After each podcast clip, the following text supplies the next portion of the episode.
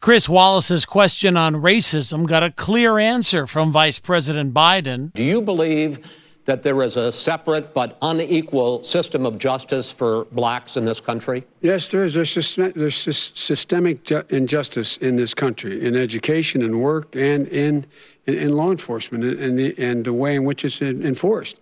But President Trump refused to answer directly the part of the question about systemic racism. Why did you decide to do that, to end racial sensitivity training? And do you believe that there is systemic racism in this country, sir?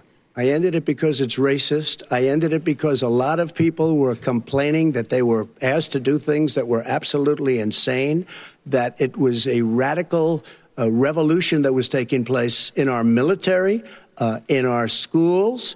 Biden found fault with the president's response to the George Floyd killing. There was a peaceful protest in front of the White House. What did he do? He came out of his bunker, had the military do use tear gas on him so he could walk across to a church and hold up a Bible. And then what happened after that? The bishop of that very church said that it was a disgrace. Mr. Trump turned the question on race into an answer on law and order. The people of this country want and demand law and order, and you're afraid to even say it. John Metaxas, WCBS News Radio 880.